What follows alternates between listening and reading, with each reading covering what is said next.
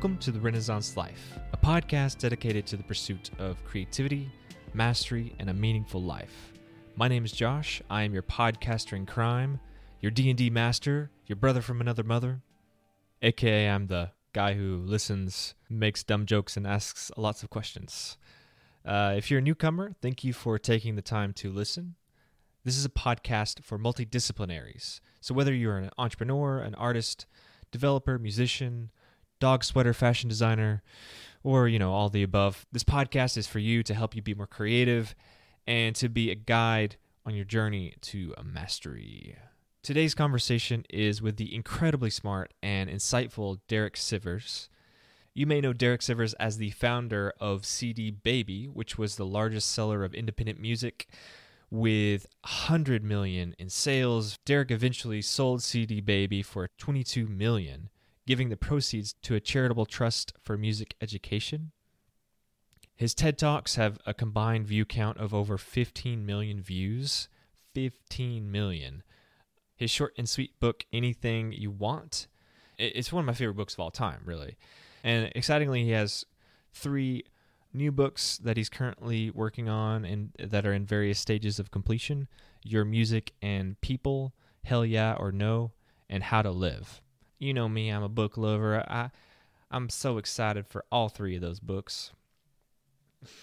I'm from the South, so I can do that. Derek is a writer, musician, programmer, entrepreneur, and honestly, he's one of the most lovable and caring humans I've ever had the pleasure of talking with. So, with all that being said, um, buckle up and don't forget your booties because this is a fantastic episode. Lastly, this is an ad free show, so if you'd like to support the Renaissance, hop on over, just hop on over to renaissancelife.com R E N A I S S A N C E life.com. Yay, we did it. Slash support. And you can leave a tip there. A great free way to support the show is to subscribe and leave a review for the Renaissance Life podcast on Apple Podcasts. That's important because it helps others find the show. Also, I've started a few monthly newsletters recently Considerations, Practices, and Bookaholics. Considerations is about creative inputs mainly a list of high quality articles, recommendations, observations, that kind of stuff. Practices is a premium newsletter, but it's about creative outputs. Each month, I'll be diving into a practical lesson or challenge to help you do what you do better. Uh, and last but not least is Bookaholics, which is for book lovers. I know you're not supposed to pick a favorite child, but this might be my favorite. Each month, I'm discussing the nonfiction and fiction books that I'm reading, what I liked, what I disliked, and highlighting my favorites. You can go to renaissancelife.com slash considerations or slash practices or slash bookaholics, or you can find those links on the navigation if you go to the site. So check those out if you're interested. I'm experimenting with using Substack for the newsletters, so if you're familiar with that, you can go find them there as well. You can find the show notes in this episode's podcast feed. You can also go to renaissancelife.com slash sivers and see the show notes for this episode. You can actually sign up to my free newsletters using your email and get a downloadable PDF of 10 challenges based around the insights that we get into in this episode. It's a great way to take what was said and put it into practice in your own life. So definitely check that out as well. Okay, okay. Enough shameless plugging, Josh. On to the main attraction. Here is Derek Sivers.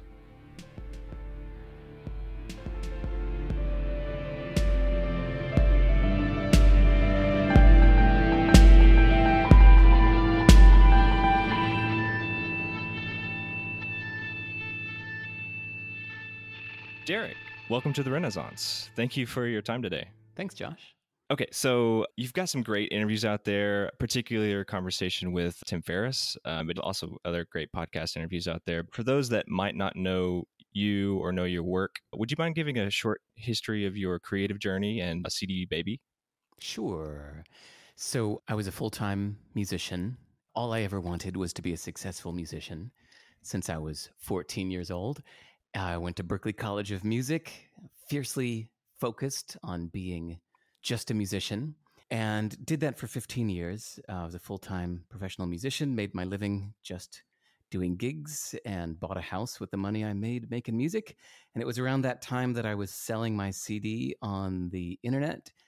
But in 1997, when I was doing this, there was nowhere to sell your music online. So I've always been into doing things myself. So I set up a little store on my band's website to sell my CD. And back then it was a lot of work because PayPal didn't exist yet and Amazon was just a bookstore. So it was hard to do, but I did it. And when I was done, my musician friends said, Dude, can you sell my CD through that thing? and I said, Sure. I never wanted to start a business, I just wanted to be a musician. But my little hobby took off, and I called it CD Baby. And it became the largest seller of independent music on the web with a quarter million musicians. And I had 85 employees working in a warehouse and all of that mess. And after 10 years, I felt done. So I sold the company and uh, have just been more of an author pop philosopher since.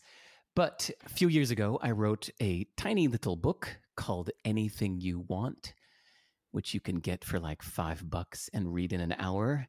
And it tells the story much better than I did here. It's actually a, a great little book. I did it did it years ago, so now I can kind of like look back with separation. I'm like, wow, this is a good little book. I like this little book. So, yeah, it's short and concise, but it's very impactful. I'm a big fan of that yeah, it kind of I I decided to share all my mistakes. I think a lot of people just like to poof themselves up and look great by talking about what they did right, but I also share all the things I did wrong. So I just kind of condensed everything as much as I could into a little 80 page book. So yeah, that's called Anything You Want. When did you know you wanted to be a musician? What inspired you to learn music? Well, those are two different questions. when I was a little kid, I was required to practice music by my mom. Like when I was, I think, seven or so, she said she's just going to sign me up for piano lessons. It wasn't an option. And then later, when I said I want to quit piano, she said, okay, well, then you have to play some other instrument. You can choose which one, but you got to play something. So I chose clarinet for a number of years. And then it wasn't until I was 14 and I heard the song Iron Man by Black Sabbath. Yes. know, it's like thick, distorted, badass, like heavy metal. I was like, yeah, that's what I want. So that's when I really got into music. But I think it's kind of cool that it's like by the time I got into music like that intrinsically, I had already been playing scales and arpeggios and chords and whatnot for six years or something. So I was well prepared. Yeah, certainly. I've read that you were influenced early on by someone named Kimo Williams. Can we talk about him? Of course. And how he influenced you? Kimo Williams is one of the biggest influences in my life. I, I, I wrote the whole story. So anybody listening, if you go to sivers.org slash Kimo, K-I-M-O, you can read the whole story and see his picture. But in short, he was a music teacher in Chicago that just a couple months before I went off to Berklee College of Music, I found him in a classified ad and showed up at his doorstep. And he taught me in f- just four or five lessons, he taught me two years of Berklee School of Music's arranging and harmony and music theory classes just condensed two years into four or five lessons and it was so intense and awesome but the lesson I got out of it, the the long lasting influence, is that he raised my expectations. Like on our very first lesson, he said, I think I can help you graduate Berklee School of Music in two years. He said, you know, most people take four years to do it, but there's no need for that. Like if you know what you're doing, you can you can finish in two years. So I just loved taking that approach to everything. You know, whenever you hear somebody say like, well it's going to take you 10,000 hours to be great at something or you know learning learning chinese will take you 10 years. You go mm, no. I think if you know what you're doing you could do it in much less. So it was all about raised expectations. Oh, i love that. I'm curious do you remember your first time performing in front of a crowd? Yeah i was terrified of course. I mean, it was my high school variety show, whatever. But right. but I've done I've performed over a thousand shows now, and so now I have Wow. like extreme stage comfort. Like for many many years, like for 15 years of my life, performing on stage was my full time job. So now that I've done over a thousand shows, I've noticed that when I'm on stage, it's like, yeah, this is what I do. Like this is this is Ah, my see. domain. But when It's I'm in the zone. yeah, it's my comfort zone. It's the opposite of stage fright. It's stage comfort. But when I'm in the audience, I don't really know what to do with myself. Like I'm not used to being on this side of the stage. Like What do I do with my hands? exactly, I'm used to being up there, like on the stage. That's that's my that's my jam. I love that. I love that. That's great.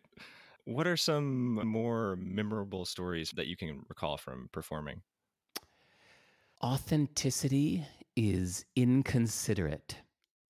This was a hard lesson learned. Uh, don't be yourself. when I first started performing, I thought that I should be myself. I went up there being, you know, the kind of person that you're talking to right now, like just a person in a conversation. But that's not what you need to be on stage. Like when you're on stage, you need to perform, you need to give them a show. You need to be generous. It's about the audience. It's not about you and your authentic how you're feeling in this moment mood. You know, that's that's not what people pay money to come see. They want a show. So I learned this the hard way that to not be yourself. Like when you get up on stage, uh, forget authenticity. Be generous. Perform. Give them a show. Wow, that's great. It's about the audience, not about you. Right. I mean, you could say the same thing for even a, a podcast like this, right? Like, if I just, I don't know, was in a bad mood and had a bad morning and stubbed my toe right before we hit record, it would be inconsiderate of me to go give a bad interview now because, you know, we had agreed upon this time. We're hitting record. Uh, to be fair, by the way, I'm, I'm not in a bad mood right now. But if I was, I, I wouldn't, you know, be authentic and lay it on you and the audience. You know, I just, it's time to record or it's time to perform. You know, it's Right. just being considerate. And the same goes for me. Like, I, I want these uh, podcasts to be conversational, but if I'm talking the entire time, I'm not doing my job very well. Right. So, as anyone listening to this can tell, you are a super ambitious person. How, how do you decide what to focus on? I think it's the intersection of happy, smart, and useful. Hmm. So it took me a few years to realize this, and many years, my whole life. but I've noticed that you have to have all three happy, smart, and useful. So, what I mean by that is happy is doing what makes you happy, smart is doing the strategic and smart thing, and useful means being useful to others. So, let's look at the combination of these because usually we have one or two of the three and we go ahead and wonder why mm-hmm. life is unrewarding. So, so for example let's combine smart and useful but not happy. So that's when you're doing something that's rational like that's it's the cliche of the the strict parents that say you're going to go to law school. This is what you're going to do. So doing what's smart and useful but not happy is rational but happiness is the oil in the machine right? So without it without the happiness then it's like the friction kills the engine. If your machine does not Mm. have oil it will not last long. So when people are doing something smart and rational but they're not happy about it they're forgetting that you know, happiness is a crucial ingredient. But on the other hand if you combine happy and smart but forget about useful, then that's like somebody who's like a self help addict or those people that are searching for passive income. Uh, you can't Right. actually pull yourself up by your bootstraps, right? Like that's an old slang saying. But ultimately, you have to be lifted by those around you, meaning you can't just act like it's only you in this world and you're going to get some passive income somehow and just think about nothing but yourself you know the, the people that are going to uh, reward you or the income that's going to come your way has to come from people that are finding what you do useful so you have to keep your focus on others as well. But if you combine happy and useful, but you're not being smart, that's the cliche of the overeducated charity volunteers. You know, like so you, you go and you get a uh, good college degree or a master's degree or something, and you could be making $200 an hour as a lawyer, but instead you say, no, I want to do something useful. And so you fly to Africa and you help carry water to villages. But that's got good intentions, but it's just stupid because if you could be making $200 an hour as a lawyer, then you're actually doing a disservice to the world by doing this thing, you know, carrying water to villages, something that uh, somebody else locally can do for $3 an hour without all the stupid airfare and whatnot, then you're following a lame strategy. You'd be, sm- if you really care and you want to help the world, then you'd go make as much money as you can as a lawyer and use it to pay a hundred local people to carry water to those villages instead of you spending $5,000 to fly across the world to carry water somewhere. So that's great intentions, but lame strategies. And finally, the one that my hedonistic friends always recommend is they say, hey, man, just you're overthinking it, man. Just be happy. You know, and that's like the, the parable of the Mexican fisherman. That's like, you know, the the ambitious businessman comes to a little fishing village and keeps saying to the fisherman, but what about this? You could set up this and the and then why are you doing all of that? To be happy. So somebody says, well, just skip all that, man, and just be happy.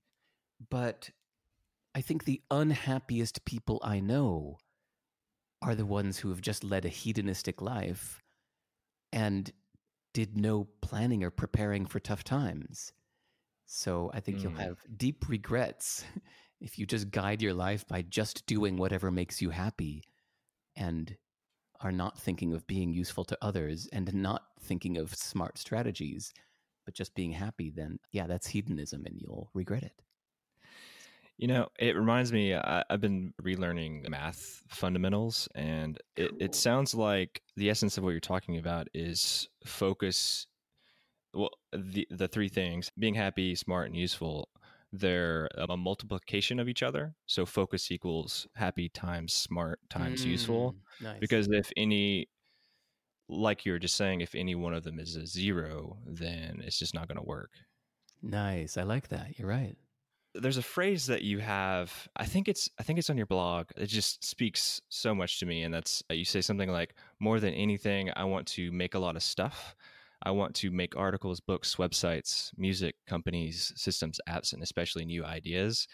How have you gone about optimizing your life around that, around creativity and learning? Probably by just saying no to the obstacles, right? Like, mm. If you eliminate the obstacles to that, then what's left is that, right? So I say no to hanging out to watching shows, to drinking, to playing games. I don't have Netflix. Netflix is the enemy. Nintendo is the enemy. Steam is the enemy. Sorry, that's the gaming Steam, I mean. Yeah, it's all of these things that are the time wasters that most people do. And then they try to fit their life's ambitions in between all of that relaxing. So instead, I don't do any of that stuff. I don't sit around on couches hanging out, you know?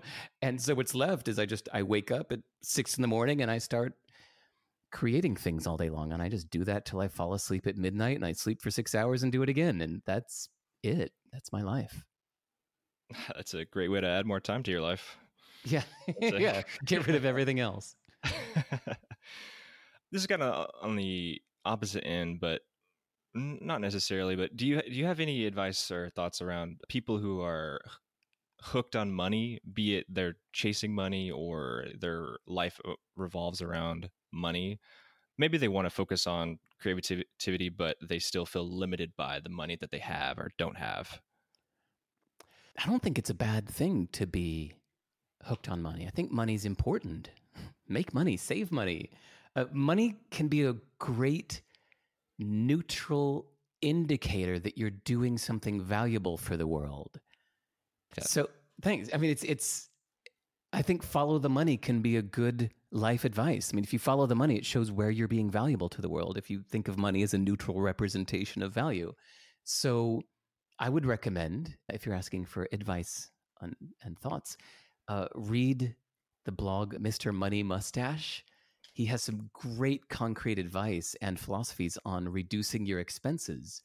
Uh, get rid of everything you can, like sell the big house and instead rent a little apartment and he has these uh, great examples of the freedom that gives refuse consumerism like instead of an instead of a thousand dollar iphone you get an old used hundred dollar android you put that nine hundred dollar difference into savings and then of course yes you notice that that makes your phone less fun right? But that's part of the point. Like yes you should make your phone less fun. You should save money and reduce your distractions. Live way below your means, save it all, have a nest egg. Kind of like I said before, I, I think the unhappiest people I know are the ones who have lived their life in a hedonistic way and said that money wasn't important and so didn't follow a plan that allowed them to make and save money.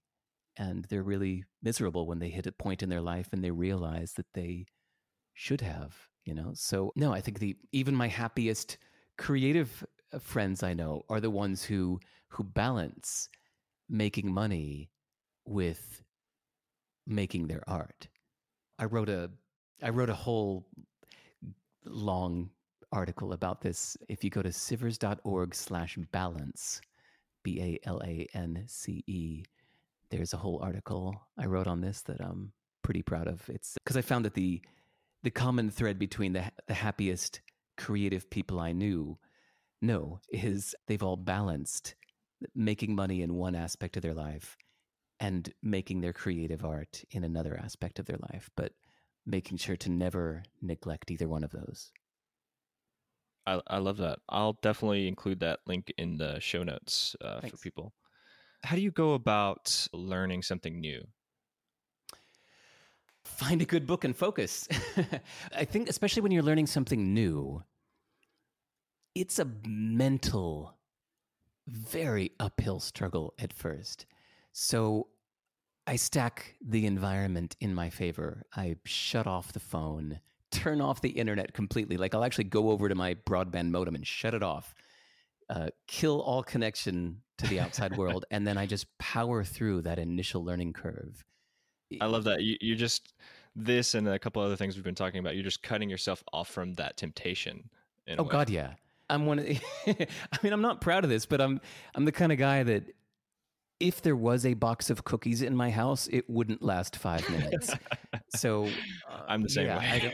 I so I just have to instead set up my environment so that you know I, I, eliminate the distractions right so after that after that initial uphill climb then my next bit of advice for learning something new is to set up uh, or find multiple teaching sources like say like a video course and three different books because i found the hard way that different perspectives really help you see something clearly a few different times i've tried to learn something new from just one book and i've been really kind of stuck on something and I'm like, oh God, this is just too hard. And then I just grab a different book and I go, oh, oh, this is easy. Well, it's funny because sometimes, you know, chapters one through six of the first book worked really well for me, but then chapter seven just made no sense to me. But then I'll grab a different book and the same thing I get stuck on in chapter seven is explained perfectly clearly in the other book. And now I can return to the first book. And so, yeah, I guess what I'm saying is just having different teachers teach you the same thing, meaning, you know, different sources. It can really help you see something clearly.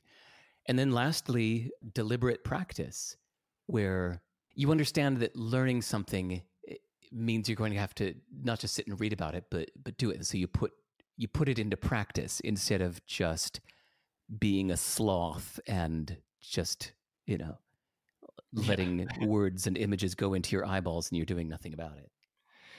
Yeah, that that's my next question because I'm definitely a bookaholic. Like I'm constantly reading. But do you think it's possible to, to spend too much time learning and not enough time practicing?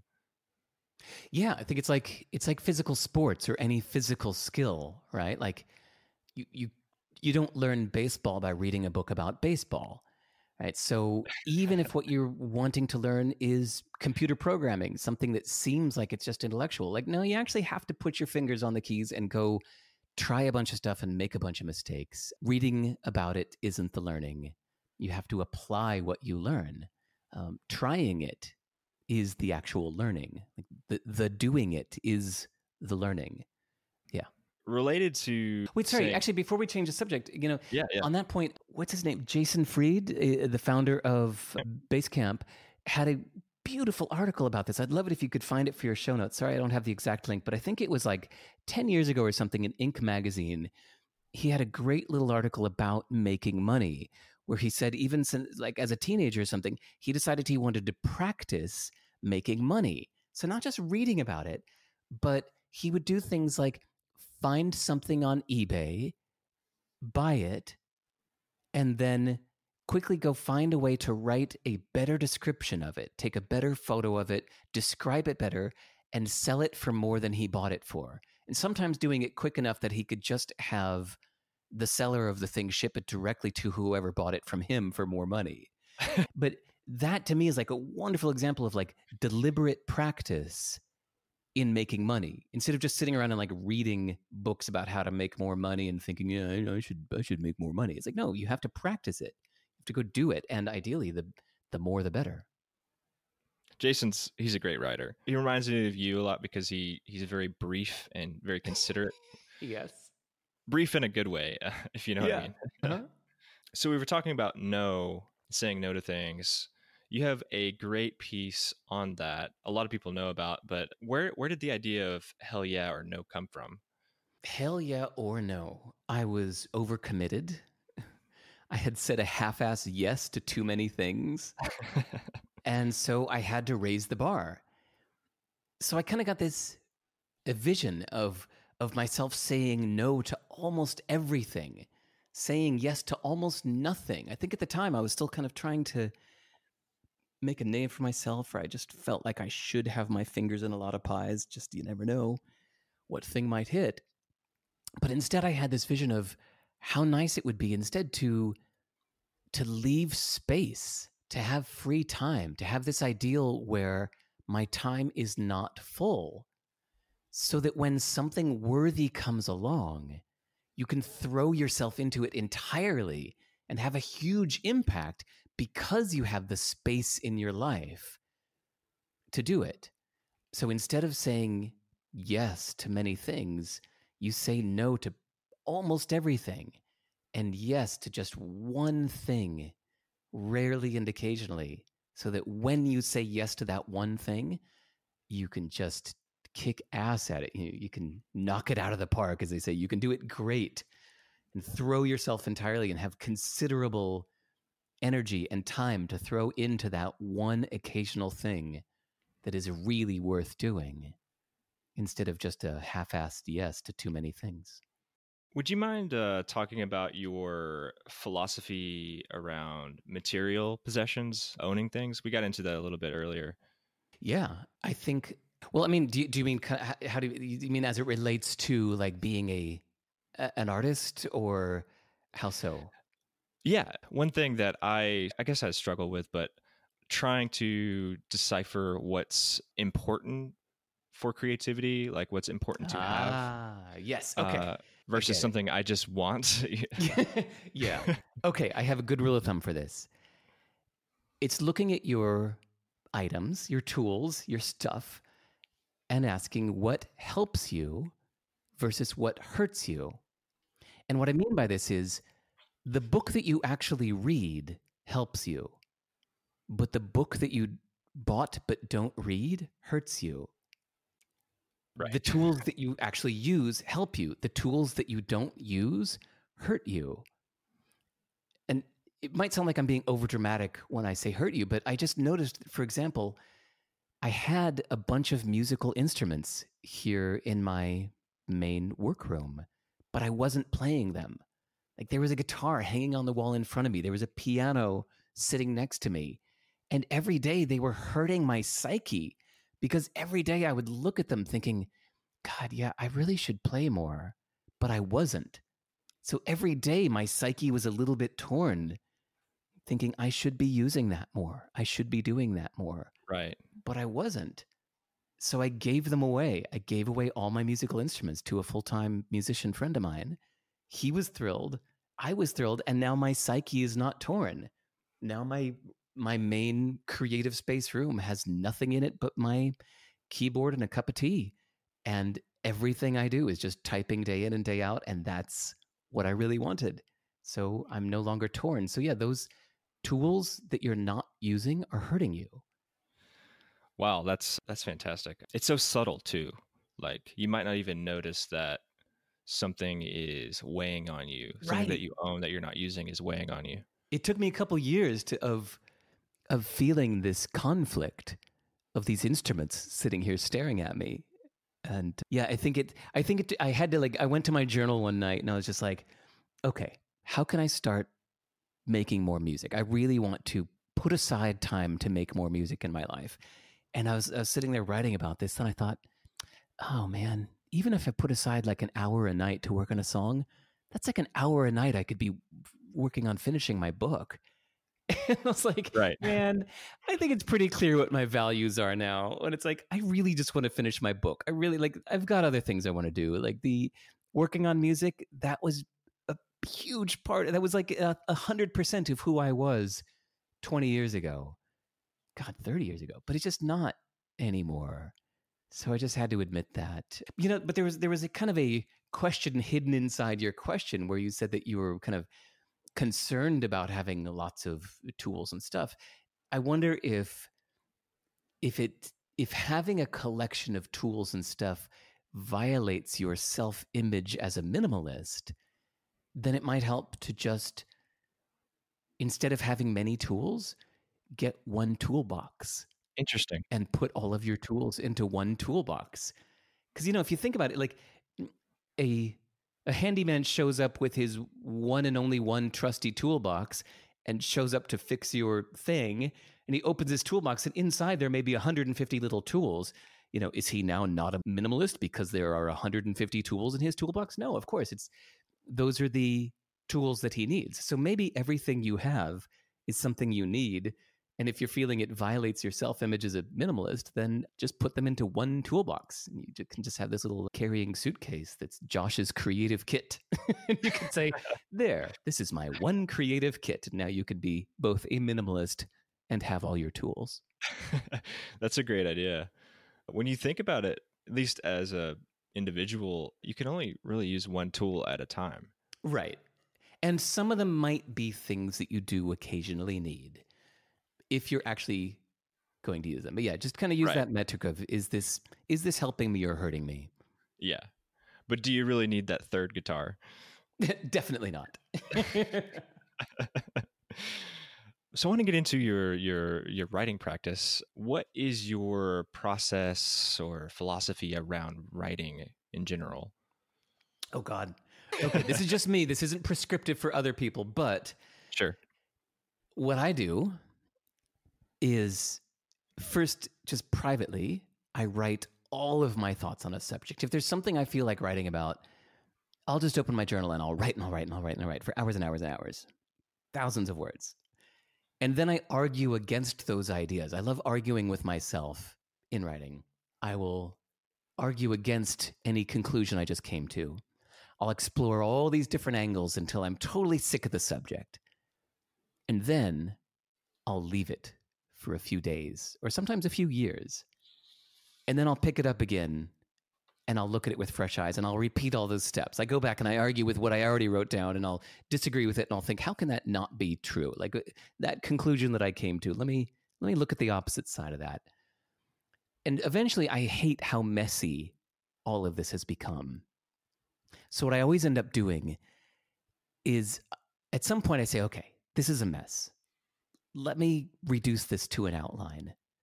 What do I really want to say? If I had to summarize my thoughts on this into a tiny little bullet point outline, what would it be? And I'll say, well, really, it's just this, this, this, and that. And the conclusion is thus. so then, whenever I look at that outline, I say, well, why don't I just say that then? and so I take those seven sentences that are my outline maybe add one or two more sentences if necessary for one of those points to make sense. And then I post it on my site. And that's the end result that you see. I end up trashing the rest and just post the outline. So I, I recently did a count and I found out that my average article length and the average chapter length in my book is 22 sentences. Wow. Okay. That's, That's it. interesting. That's my process. I really like the idea of arguing against your own ideas. That's something that I have not done, but I'm definitely going to try that out. Oh, it's so that's the best part because that's when you actually change your mind. Right. Hitting different angles, different perspectives. Yeah. Do you think there's anything that most writers get wrong when they're writing? Mm, I think the only wrong thing is to not do it.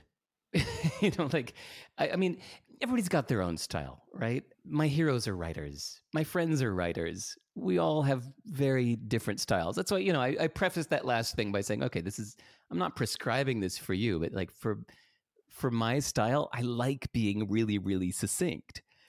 But a friend of mine is Mark Manson, who wrote the the subtle art of not giving a fuck, and he and I just totally disagree on that. He really likes writing long articles and enjoys the more conversational style of indulging in that. And whereas I'm sitting here trying to whittle everything down to the 11 necessary sentences and just post it like that, you know?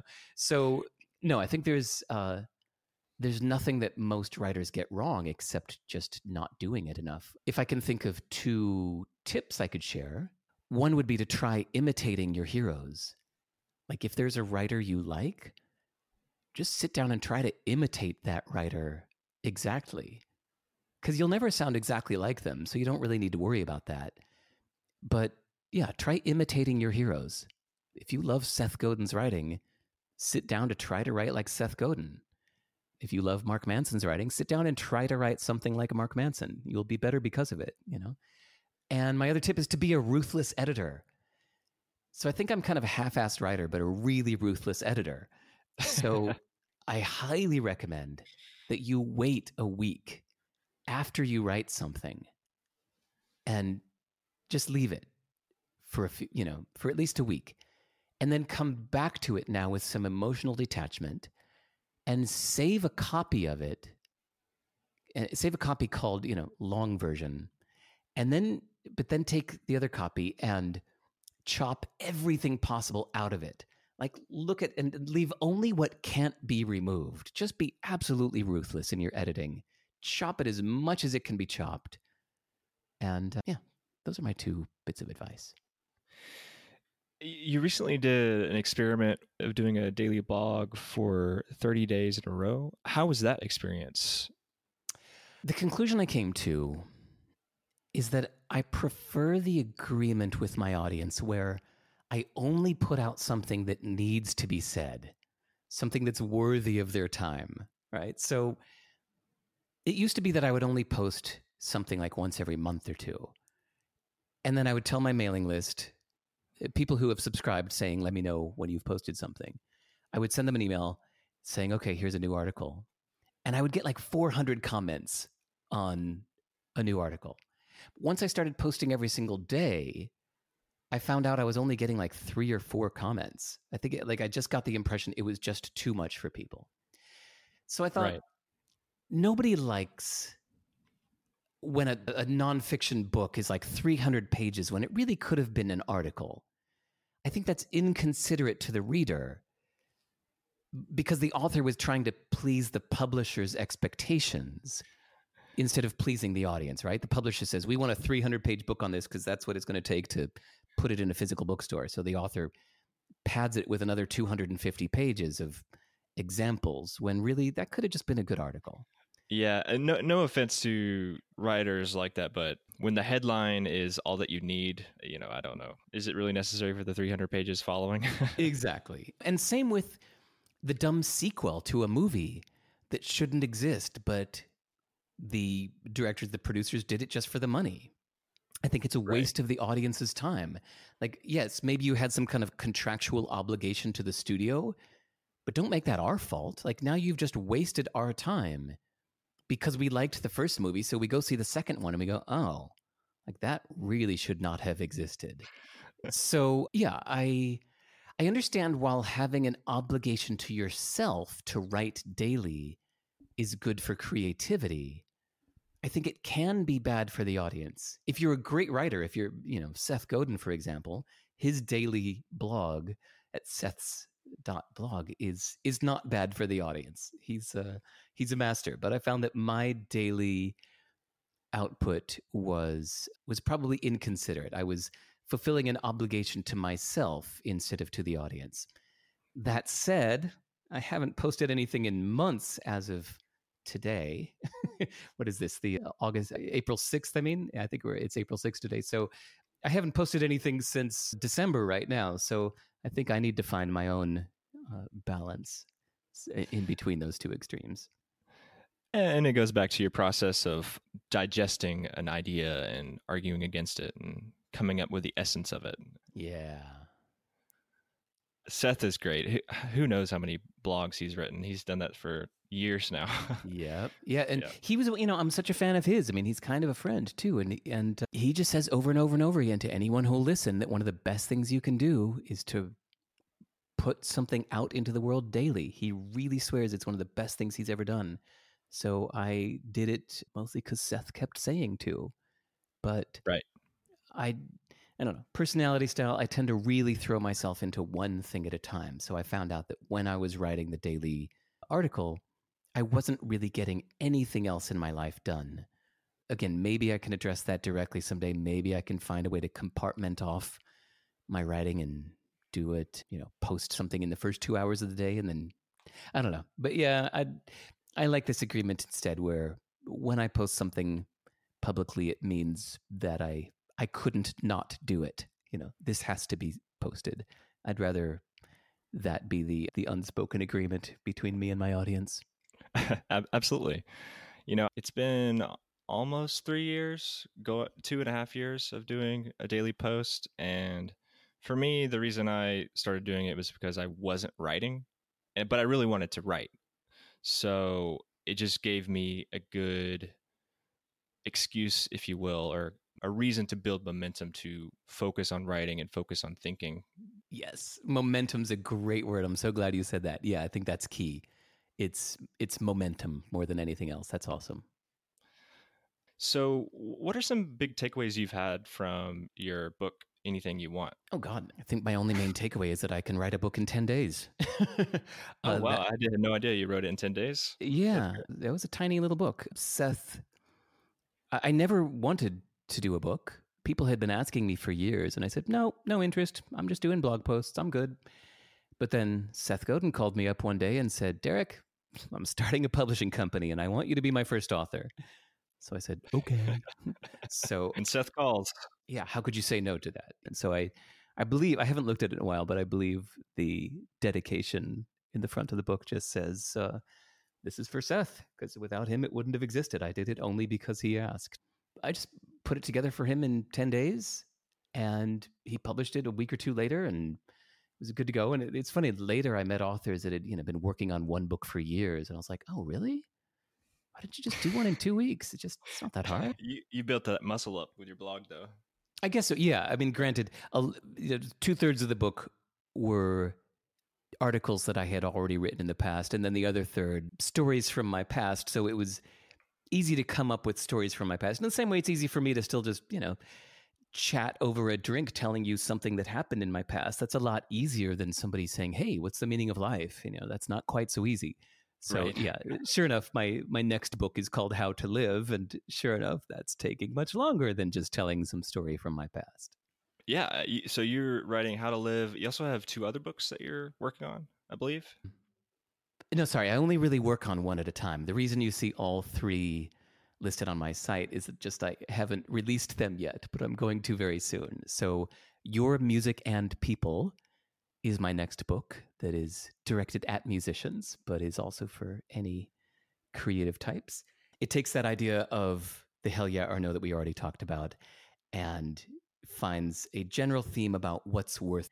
And then, but that was pretty easy to put together. That was mostly a collection of my best articles. I'm kind of just saving people from clicking a hundred times on my site. I just you know gather a bunch of my best posts into one book. So that's what Hell Yeah or No is.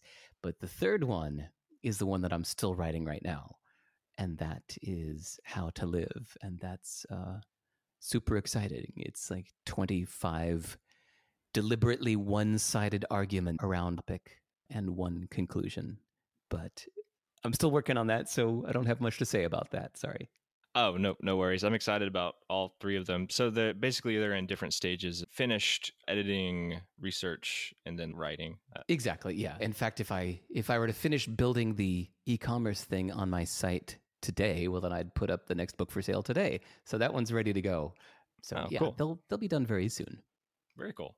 I'd like to get into some like general like creativity questions. What character traits do you think makes a great artist or musician or creative person? Surprise. More than anything, I think great Surprise. Yeah, great art should surprise. Um, if you're not surprising me, if you're not surprising the audience, then everything you're doing just fits in with their expectations, and they go, hmm, "All right." It's all the best moments. Even think about those movies where somebody you know watches a movie and then tells you afterwards, like, "Oh my god, you need to see this." It's because something in it surprised them. The plot surprised them the twist surprised them. Do you remember that, you know, the movie Sixth Sense?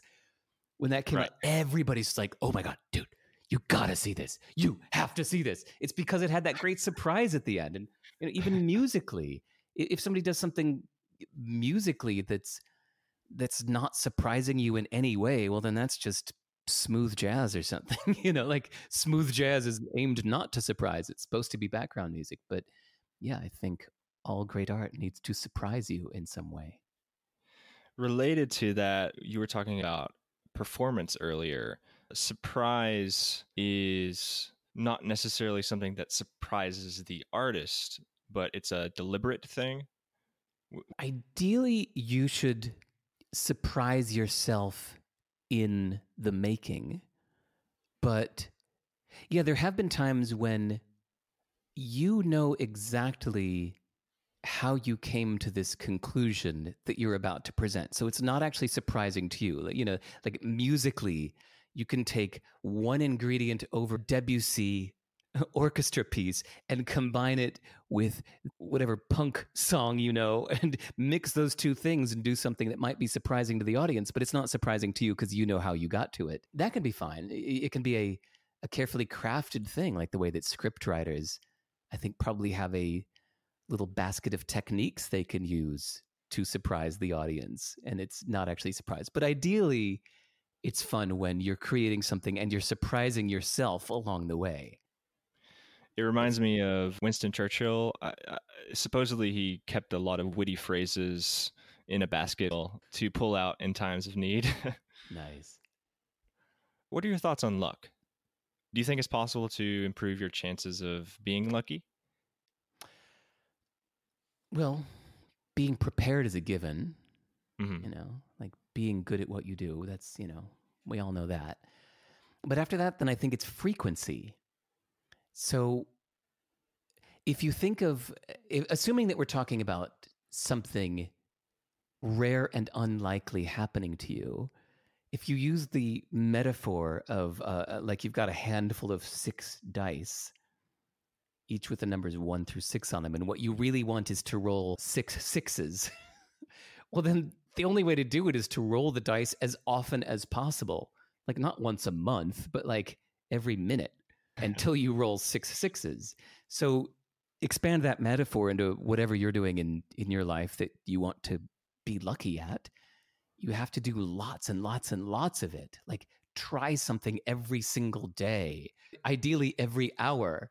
Yeah, you have to do a lot of it. It's all frequency if you want luck to strike you with the given of you know of course you have to be prepared and be good at what you do or whatever but then otherwise it's just frequency I don't know, like casinos as an analogy. You hear about the people who hit the jackpot, but you don't hear about how many times they have gone to the casino. Like you don't hear the history. so you, how do you go about building a personal, thriving community of creative friends around you? uh Trick question. I don't. Really? I mean, and I'd be curious to hear your uh, somebody else answer that that does. But no, I've I think I've just kind of made the lifestyle choice of solitary creation over community. I mean, I have some friends spread around the world that are also creative people, but no, for the most part, everything I do is just absolutely alone and I like it that way. It's funny, you know, even as a programmer, I mean, I really enjoy programming and people ask me why I don't collaborate. Or as a musician, as a musician, I often loved playing all the instruments myself. I would just go into a studio by myself. Any sound you hear was just me layering instruments on top of instruments. And uh, people told me I should collaborate. And I thought, well, we don't tell painters to collaborate. We don't tell authors to collaborate. So why is it that we say that some things should be collaborative and other things shouldn't? Uh, so no, I've just True. I've just approached everything I do as non-collaborative, and I like it that way. Would you say that your creative work, uh, your writing, draws a bunch of creative folks in t- to reach out to you? I get the impression that the people I hear from in the world are a pretty representative mix of creative and not creative people, and that's okay. I mean, a lot of my friends are also not creative, uh, and you know, it's self-described not creative. So, no, I don't know. It's I, you know, they're some of my most fascinating friends are people that wouldn't describe themselves as creative, but just conversationally, they're very empathetic or whatever, and and uh, or they see the big picture very well. And so I get inspiration from people that even if they're not writers or artists or typically creative. What advice would you give to someone who is pursuing creative work? Oh God. Sorry, I don't mean to sound like I'm punting. My next book called Your Music and People. it- the subtitle is Creative and Considerate Fame. It's really the whole book is the answer to that question. Oh, perfect. So if you don't mind me punting to the book, it's I mean it's written to musicians, but it's really meant to be read metaphorically by any creative person. When my when my next book comes out, which is any old day now, Your Music and People, go get that and that is my advice to someone pursuing creative work. Great. so, who or what inspires your work? Or do you is there any place or person you go to for inspiration? I get inspired by ideas. Probably the common thread is if it's something that is in theory that I want to see if it'll work in practice. Hmm. I think that's a common thread, even going back to songwriting many years ago for me, or writing articles, or even programming. It's like everything starts with a theory of something like, hmm, I wonder what will happen if I combine this with this. That might be cool. Well, now I've kind of got a theory that extrapolating that idea in this way will be cool. And so now I have to see if that will actually be cool in the real world. It's not so much like a who or a what, it's just it's in theory ideas that I want to see if they'll work in practice. But I've also noticed that I get really really inspired by serving others. I never would have predicted this, but if I just look back at my past actions and when I was the most like massively in flow in the zone with my work, like just, you know, working on one thing from 7 a.m. to midnight every single day, it's when my audience tells me something that they want or need.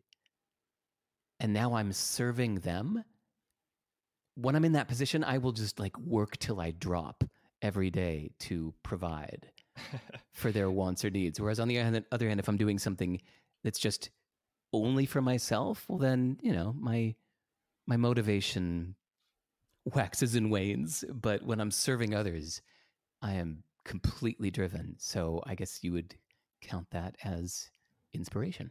If you can think of one, can you think of an example? Yeah, just a few years ago, um, I have a, a now page on my website, right? So a few years ago, I just thought I was actually inspired. Oh, you know what? I've never said this publicly. It was inspired by my friend Benny Lewis. Well, I don't know if I'm using the word friend loosely. We're acquaintances. I, Benny and I have met a couple times, but I love his work. Codename The Irish Polyglot. He's fluent in many, many languages. He wrote a book called Fluent in Three Months and has a blog called Fluent in Three Months. And I blurbed the back of his book because I'm such a super fan. But I also care about Benny personally but he's one of those guys that like we just don't talk that often. We talk like every couple of years. But I often wonder how Benny is doing. And so I wished that there was like a page that I could go to to find out what Benny's up to. And social media feeds don't count because it's like, okay, hey, look where I am today, or here's what I ate today. But that doesn't give me like the zoomed out, like, yeah, but how are you? You know? So right inspired by my wish that that existed for someone else, I decided to add it for myself. So if you go to sivers.org slash now, you will always see what's up with me now, what I'm working on, or what's on my mind or how I'm feeling. Like it's the answer. If I, if a friend who hadn't talked to me in months or years were to wonder how I'm doing, sivers.org slash now is the answer. So I had that on my own page for a while. A guy named Greg noticed it thought it was cool and added a now page to his site and tweeted it. So then I retweeted going, "Oh cool, look, somebody else has added a now page."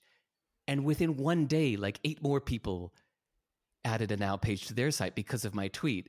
And within three more days, like, you know, 30 more people added a now page. And then somebody said, like, dude, you should make a collection of all these people with now pages. And I thought, yeah, you're right, I should. So I made nownownow.com, which was a collection of people with now pages. And then I announced that. And pretty soon I had like, you know, 1,500 people that were adding now pages to their site. And I wanted to build a system that, you know, and like, oh my God, it just became like my absolute driving fascination for like a month. I did nothing but work on nownownow.com and making some system where I could automatically every hour build a thing that tweets out somebody's now page in a way that for me to manage them in the database. And I was more driven than I had felt in months because people were asking me for this thing. Whereas most of what I spend my time doing are things that I just feel like doing, but nobody's asking for it. And that's when I noticed that it's like, wow, what a massive difference. Like when I'm doing something that people are t- telling me that they want or need, I'm just like, that's, I've never felt such drive. That's the ultimate. You know that that the now page that's like the perfect example of your one of your TED talks. I think it's building a movement or creating a movement. right, right. It's like perfect. What are your thoughts on failure, on success? How how do you view failure, or and when it comes up, how do you handle it? Hmm. I think it changes all the time. I think we have phases in our life where success might mean making lots of money and then phases in our life where success might mean doing nothing and having total freedom. So I think I think success is not some big broad meta thing, but it's rather really specific to your current situation. And you need to always keep that updated for yourself so that you're aware of what current situation you're in. You're not following your old expired recipe for success, which, yeah, 10 years ago, you might have set out to make a lot of money, but you need to be honest and ask yourself again right now wait, is this. Is this still what I want? What would success be for me right now? Because it might be freedom. It might be doing nothing. It might be just learning a lot or reading a lot or raising a kid or whatever it might be. And then it might switch again, or it probably will switch again someday. So maybe even though 10 years ago you said, nope, money doesn't matter to me. Well, now maybe the situation has changed and money does matter to you again. So that's hmm. success and failure to me is very context specific for the moment. I, I like that idea. And that's not really something that I've thought deliberately about. Like success changes as you get older. Yeah, just yeah, with time. I mean, your situation changes, your needs change. Interesting. If you could master three skills instantly, what would they be? Oh, oh. it's master, a random question, but I love it. Master three skills instantly. That's like like the Matrix, right? Like I know how to fly a helicopter now. Whoa. Okay, so all right, number one, I would love to be fluent in every language on earth because language itself is intrinsically interesting to me. And I'd also find it interesting to get to know and feel connected to uh, people all around the world. Number two, mastering entrepreneurship would be fascinating. Like I don't even know even know if that's possible, but hey, you're, you're giving me the the genie in the lamp question, so you're getting the genie in the lamp answer. So mastering entrepreneurship would be fascinating because that would mean that I could create a useful, sustainable, and profitable business every month. Like that would be net positive for the world. I'm not even that interested in entrepreneurship right now, like at this stage of my life.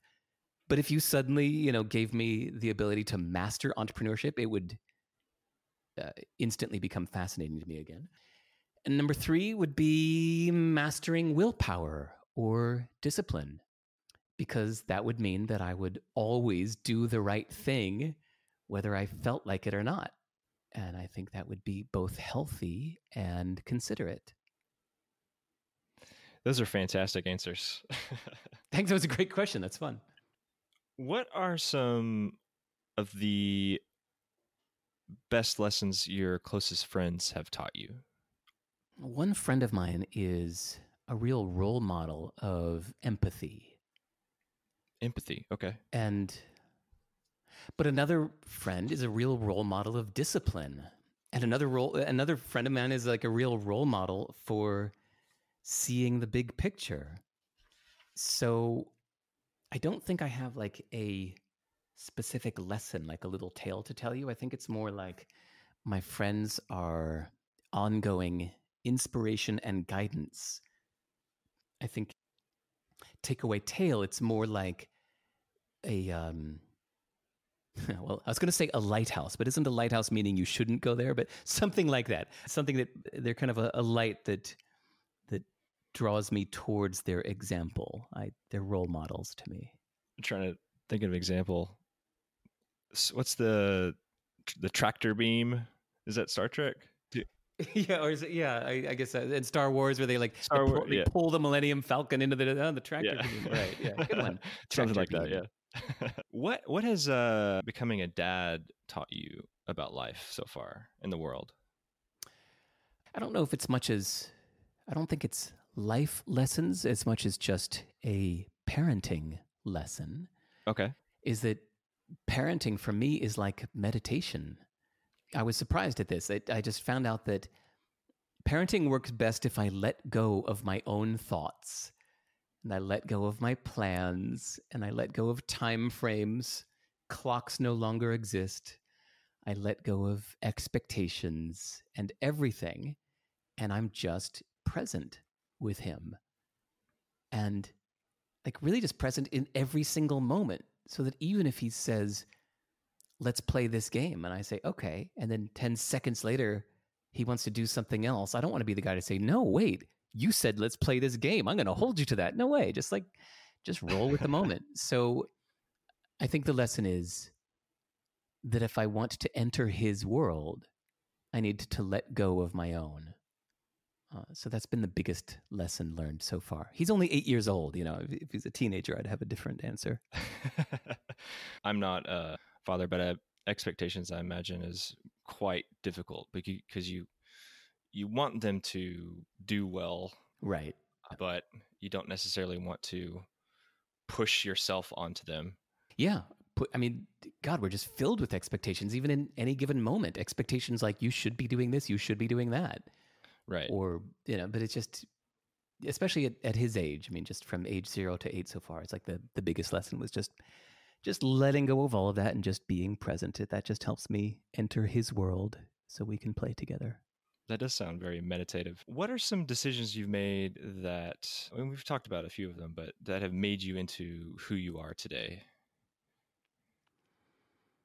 Hmm.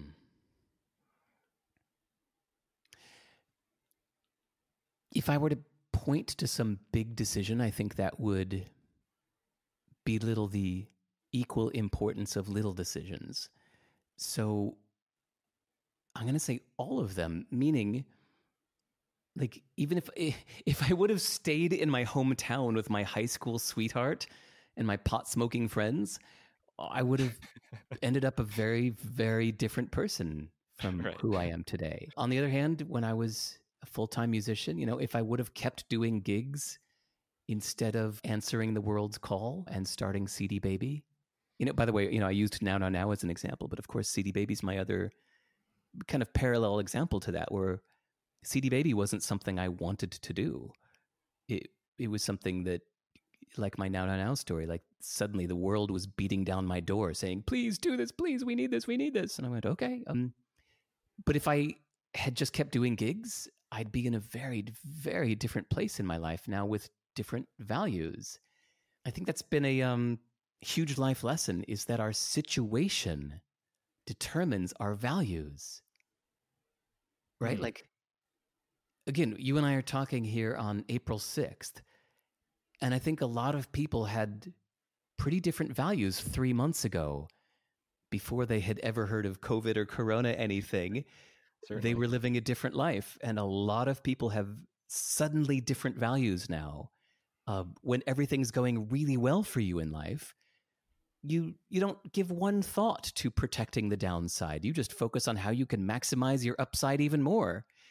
And as soon as things start going really badly, you go, oh, I'm not going to worry about the upside at all anymore. I have to just focus all my attention on protecting the downside, right? So, right, that's just a, you know, a clear example right now of how uh, our changing situation completely changes our values. Like if you think of values as some kind of stack of blocks in one of those visual metaphors, like, well, which which value is on top, which value is down below?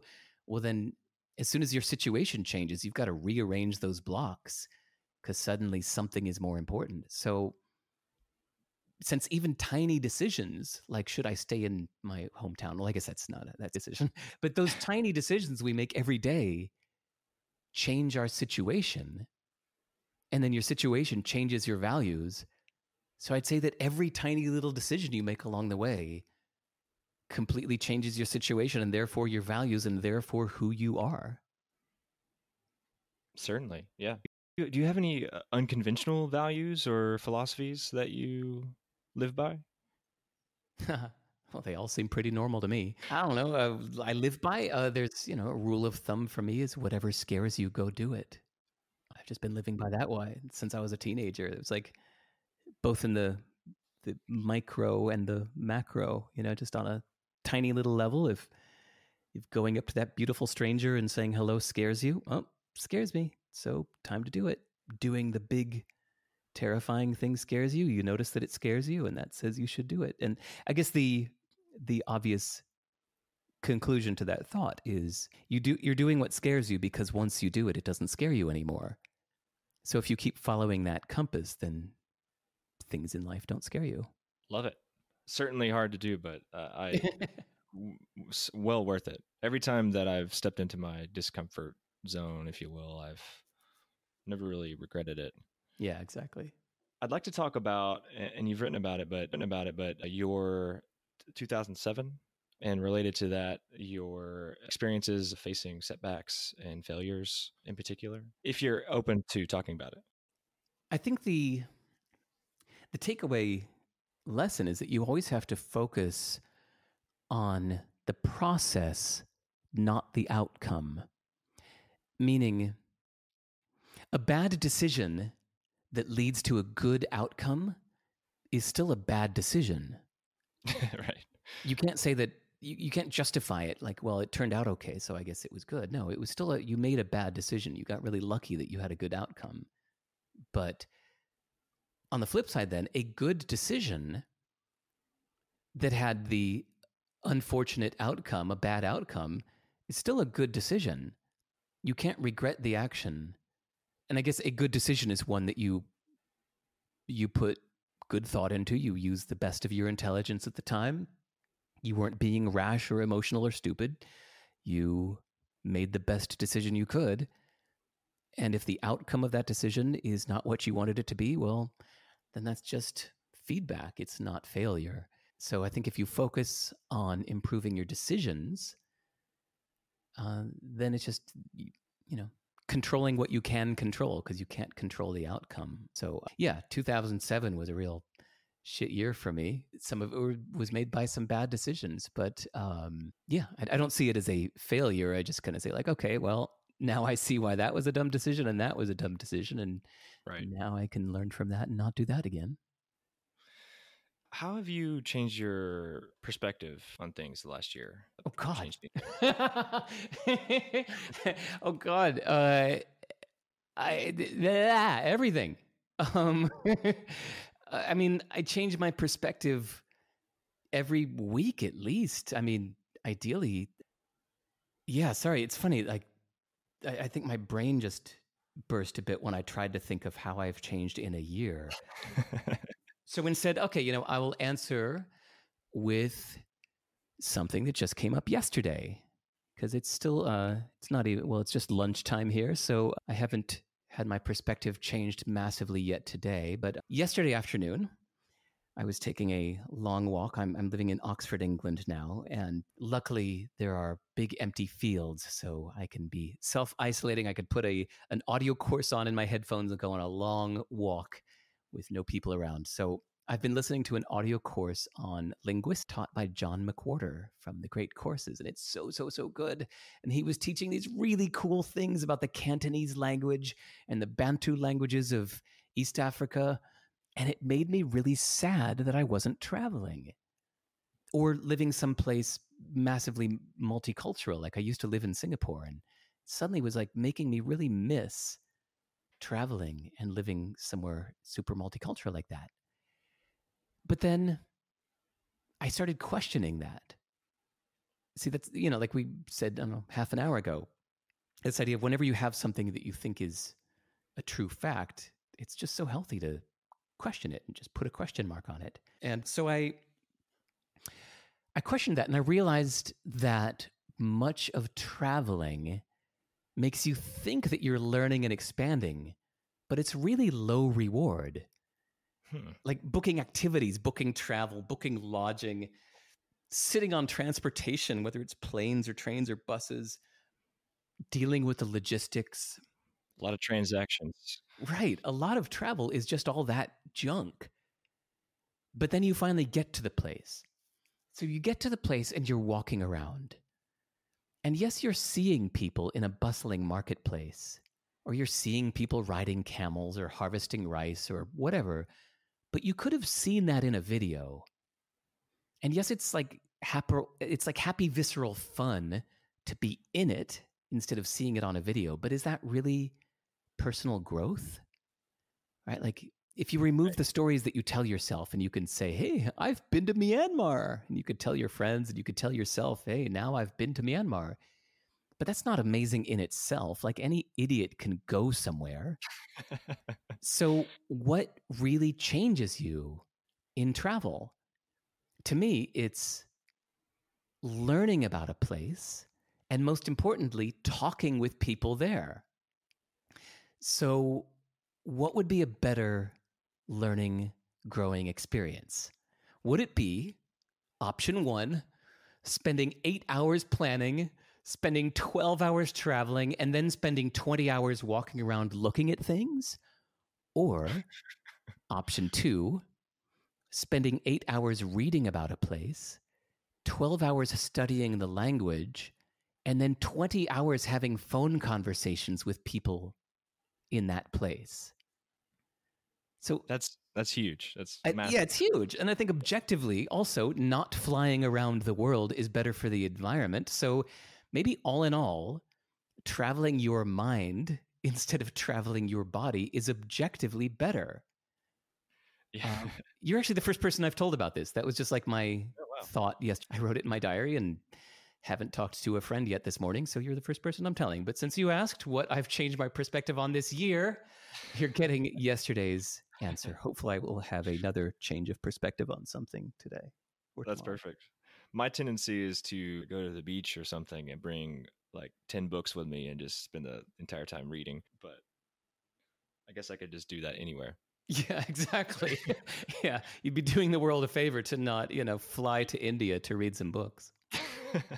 And related to books, are there any books that you reread or catch yourself thinking about often? That's a two part question with two different answers. I almost never reread a book. Really? Okay. Be- oh, yeah, because I take notes the first time I read it with the specific goal of never having to read the book again.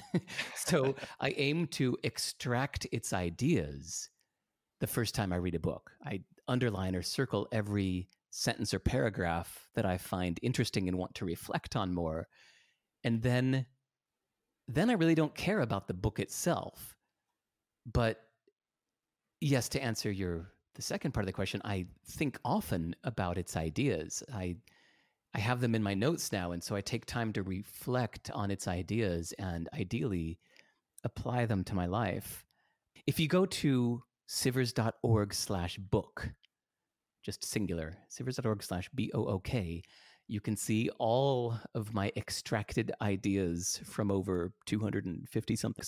I've been doing this since 2007 is when I started. I actually read tons of books before 2007, but 10, 2007 is when I realized that I was forgetting everything I had read in my past books because I didn't take notes. And so I said, okay, from this point on, I remember it was July 2007. I said, from now on, I'm going to start taking notes on every book I read. And so, yeah, I have since. So I've got 250, the notes from 250 books up at sivers.org slash book. But counterintuitive, the fact that I don't really care about books.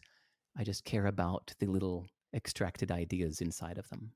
Do you do you go about rereading your notes? Oh, like, all the time. Does, yeah, all the yeah. So that's the big idea. It's like once I have it in a text file, I'll refer to the notes often. Every time I'm facing some kind of decision or dilemma, or just want to, you know, think more on a subject, go back, and that's why I like having them in simple text files, as I can go search for a word like persistence or discipline or surprise. and I could just find everywhere where the idea of, say, persistence has been mentioned in all 250 books. And I can find, I you know, 120 mentions of it across 78 books and sit there and review all of my extracted ideas on the subject of persistence. And then when bathing in those, I can come up with my own.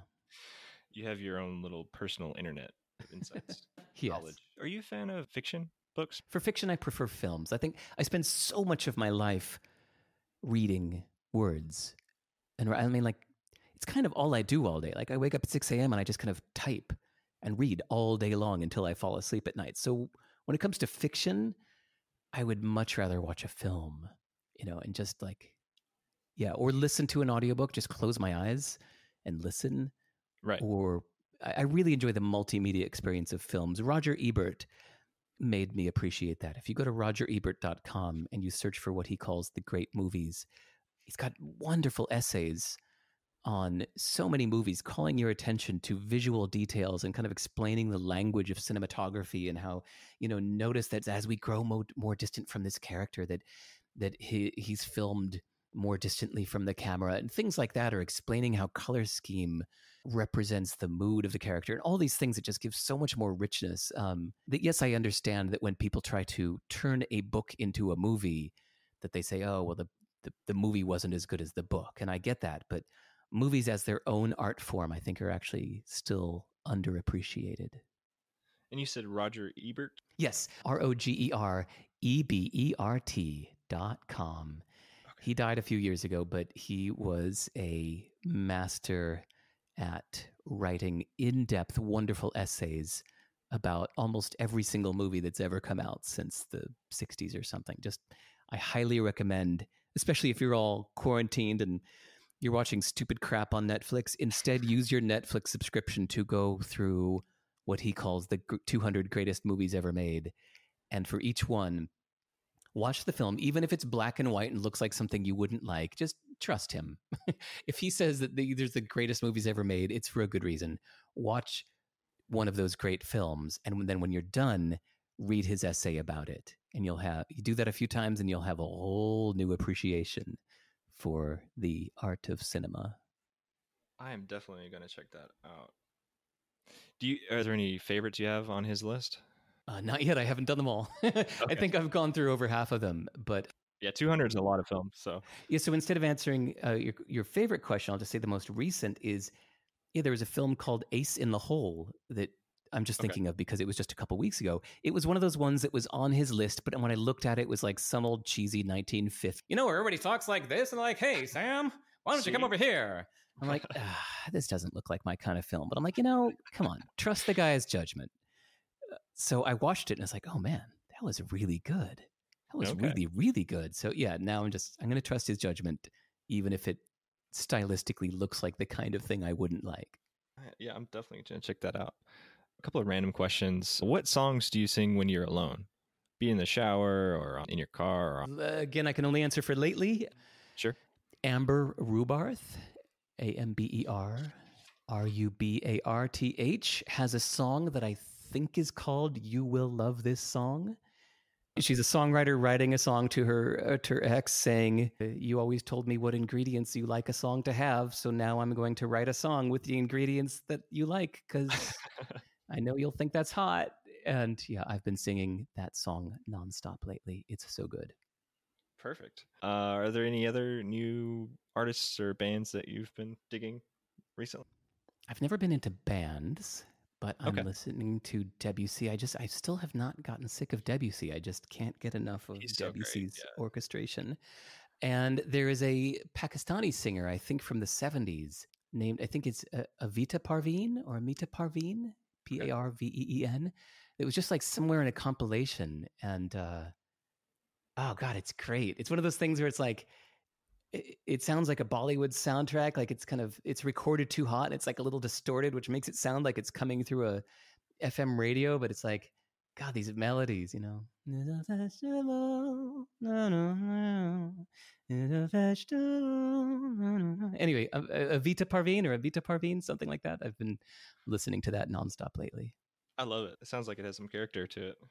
Oh, it's just she's just got a wonderful voice, and I just uh, yeah. Speaking of surprise, I really appreciate any art forms that are outside of my usual realm of what I know, because then just every listen is like a, a nice surprise. You know, I didn't grow up with, with melodies like that, so the melodies surprise me. Whereas I just I can't listen to another rock band of bass, drums, guitar. You know, you just ugh, I just know it too well. There's nothing left to surprise me there. So, yeah. Yeah, I, I get that. In one word, how would you how would your best friend describe you? In one word, probably just have to say Derek. I, I think there's such a thing as oversimplification, right? So if you Yeah. try to reduce a person to a word or even a sentence, you're actually creating error, not insight. Somebody asked me once if because I write so succinctly, does that mean I think that the truth is succinct? And I said, no, no, no, no, no. Bumper stickers are succinct, but the truth is very nuanced. I, I never claim that my short little articles of 22 sentences are the truth. No, the truth always has way more nuance than that. I'm just creating, I'm putting out one tiny little idea in 20 sentences that you can take and spin for your own need. But no, hopefully my friend would not have a way to describe me in one oversimplified word. I love it. Love it. Great answer. You, you've mentioned you enjoy doing things yourself, and you can really see that with your journey. And there's like, I don't know, boldness that you carry yourself with. Where do you? Where does that come Thanks. from? Hmm. Where do I get my boldness? Um, Yeah, like speaking of like Kimo, for example, like how did you? What gave you the gumption or the the will to just you know go find his address, go to his house, you know, or call him up? Uh, I think it's probably just from experience finding that bold actions usually pay off, especially since most people don't do them. It puts you on that road less traveled, you know? So, yeah, doing the bold thing is almost also, almost always worth it. I mean, actually, no, maybe maybe I'd say it, it is always worth it because then even if it doesn't go well, well, now you've got an interesting tale of something that happened when you took a bold action even if it didn't work out great at least you you did it. Yeah, I think it's probably more of a decision. Like at any given moment when you're faced the different options for what you could be doing, usually the one that's the most exciting or the most interesting or intriguing is the one that you would call bold. So um I guess I just keep doing those things. Makes sense. Yeah. So I, I want to respect your time. We're going on an hour and thirty minutes here. So last last two questions, and these are for uh, the audience. I mean, this entire thing's for the audience, obviously, but uh, but these two. Now, forget the rest. Those are for, for Josh. These two are for you, baby. The last hour and thirty minutes doesn't matter. But what's what's one question you would recommend to people listening to this? A, a parting question or a takeaway question from what we've been talking about? A question for them to ask themselves, you mean? Yes, yeah. Ooh, take something that you think of as true, like my example with, you know, I want to travel. Sorry, that might have actually got lost in the story. It's like what's um, something I've changed the perspective on.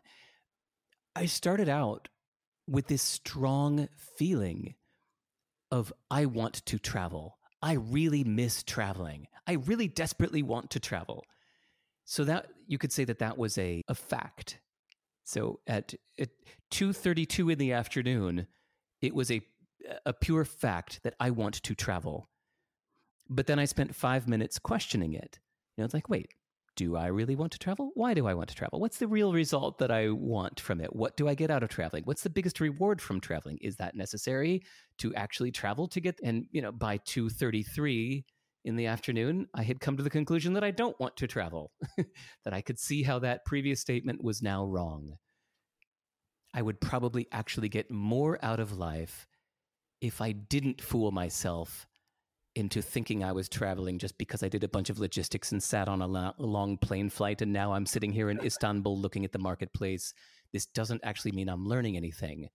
Whereas right. if I were to read three books about Turkish culture and learn something about the Turkish language and then using italki or something like that, uh, 10 different Skype conversations with people from Turkey where I'm going to ask them questions like you've asked me today, then I will come out of that learning way more than just getting on a plane and going to Istanbul. So, sorry, to, back to your question of what's the question I would recommend people ask themselves is find the opposite point of view of anything that you currently think is true.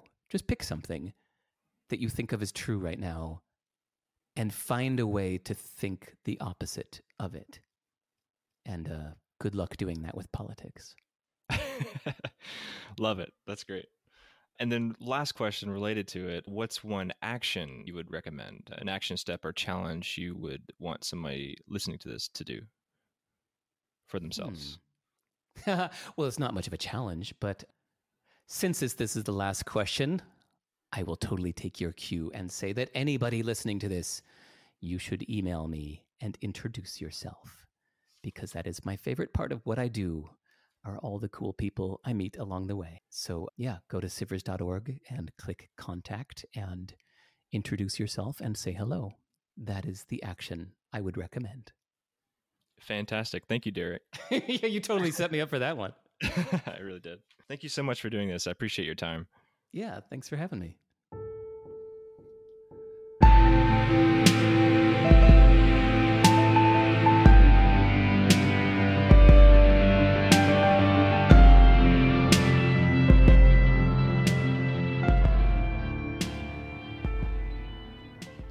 All right, you made it to the end. Thank you so much for listening. I hope you enjoyed this episode. I hope you got as much out of it as I did.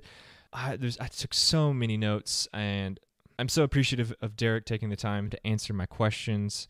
Overall, I had a great time talking to him, and this is going to be an episode that definitely stays with me, and I'm going to be thinking about often. Check out my daily blog if you're interested in reading instead of listening. Again, if you want to support the Renaissance, you can hop over to renaissancelife.com slash support or follow the link in the show notes and leave a tip. Or a great free way to support the show is to subscribe and leave a review for the Renaissance Life podcast on Apple Podcasts. That helps others find the show. Don't forget to check out the show notes. We should be on your uh, podcast feed, or if you go to renaissancelife.com slash sivers, you will see all the show notes there as well. Again, my new monthly newsletters, considerations, practices, and bookaholics. Uh, you can go to renaissancelife.com slash considerations or slash practices or slash bookaholics and find those three. Considerations is about creative inputs, practices is about creative outputs, and bookaholics is for all those beautiful book lovers out there in the world. Additionally, I've created a downloadable PDF that you can get by subscribing to my free newsletters. In it, you'll see a list of 10 challenges that you can go through, all based around insights Derek had in this conversation. Think of it as a great way to put what was said into practice in your own life. Thanks for listening. I hope you enjoyed it. Let me know. Feel free to email me, josh at renaissancelife.com, for any feedback or thoughts that you have on the episode. Thanks for listening. Until the next one. Bye bye.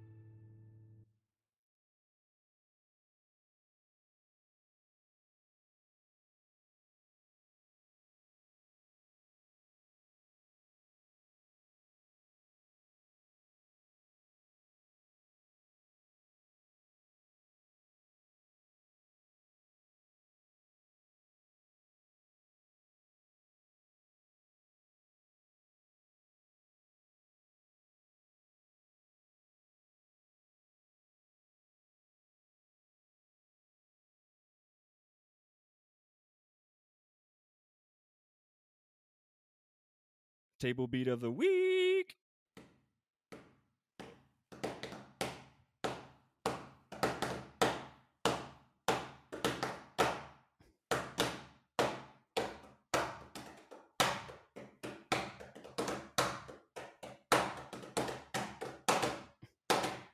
Yes, love it. Had a bit of a crescendo to it. Gotta add a bit of drama.